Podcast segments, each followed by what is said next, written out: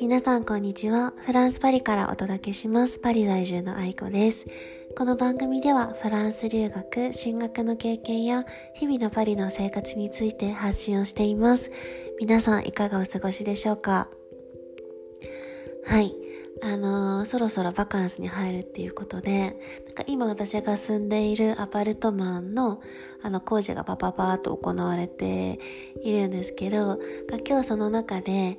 あの私のお家今お庭があるんですけど、お庭関連でちょっと今日業者の方が入っていたんですね。で、こう仕事しながら外を見たらこう工事とかが合ってるっていう状態で、で、何気なくこう、いつも通り過ごしてたら、まだから、まだ、から黒人のお兄さんが、マダム、マダムみたいな言ってきて、で、びっくりしちゃって、何々ってその部屋に行ったら、あのね、タッパーを持ってて手に、ちょっとこれ温めてくれんって言ってくるんですよ。もう何事って思って。で、全然温めるのはいいんですけどね。で、なんか彼が、ちょっと今日僕仕事初日やけんよくわからんかったっちゃんねって言ってて。温めれんのわからんくて弁当持ってきてしまったけん。あの、電子レンジでちょっとチンしちゃってくれんって言って。めっちゃ面白い。で、そのお兄さんのタッパーを窓を開けて取って、で、チン2分間してあげて、で、また、はい、じゃあ、ボナペティって戻す、戻すときに、ほんとごめんね、今日初日なんよ、本当に。何回も僕今日初日やから、みたいな言ってくる。別に疑ってはないんですけど、めっちゃ面白いとか思って、すごい若いね、若いお兄さんね、うん、ちょっとこれ食べてまた頑張るわって言ってまた出て行ったんですけど、もうほんと面白いと思って、いきなりまだカンカンカンって、チンしてって、ちょっと個人的に、うん、ツボでしたね。はい。で、えっ、ー、と、今日お話しするテーマは、やりたいことを見つけた時には特に運命的な感覚はないっていうことについてお話をしようかなって思います。今日このテーマを選んだ理由は結構、あの、夢を叶えて自分のらしい生活をしたいっていうふうに思ってるんですけど、でもなんか私はやりたいことがないんですっていうようなお悩みをいただきます。やりたいことがなくて、でも人生が楽しくなくて、やりたいことが欲しいから自分探しをしてるみたいなパターンですよね。でこれって結構、あの、まあ、誰でも一度はあることなんじゃないかなって思います。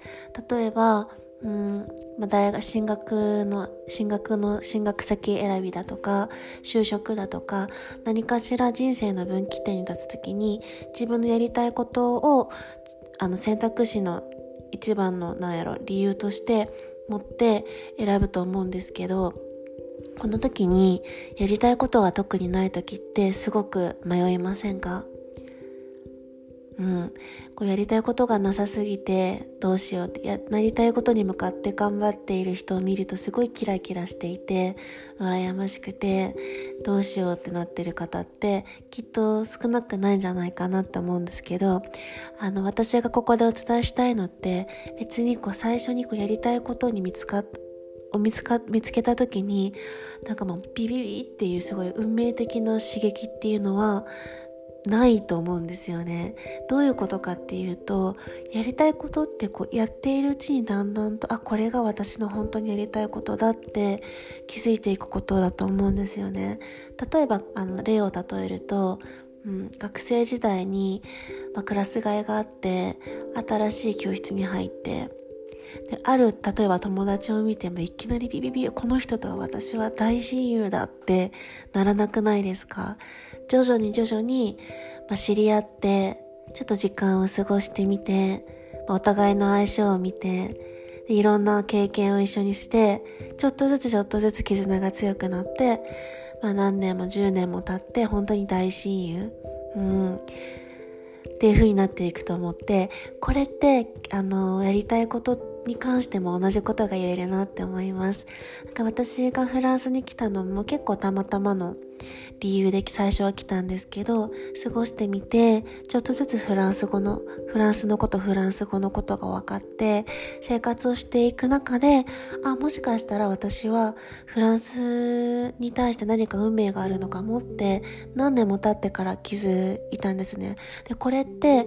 こう何年もかけてじっくり向かい合って、今の生活と。やってきたが上でやっと感じられたことなんですよね。が今している仕事に関しても、うん、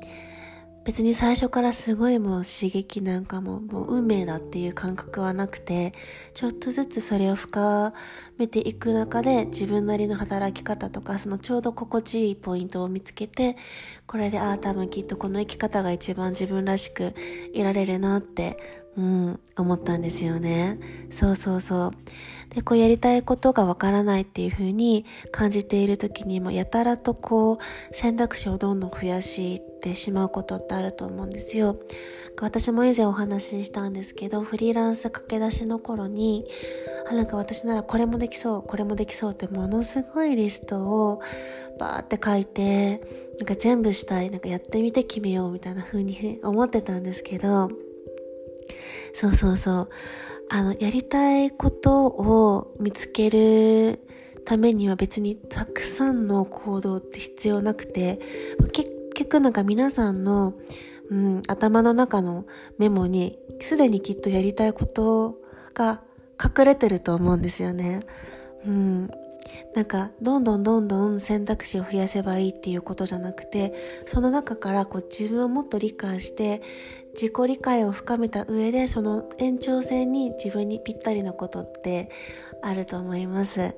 うん。なんかこれって結構気づくまでに時間がかかって、私もなんかこう、とにかく行動すればするほど、チャンスと巡り合えるって勝手に勘違いをしていて、結構ちょっと、うん、遠回りをした時期もあったなって今思えばすごく思います。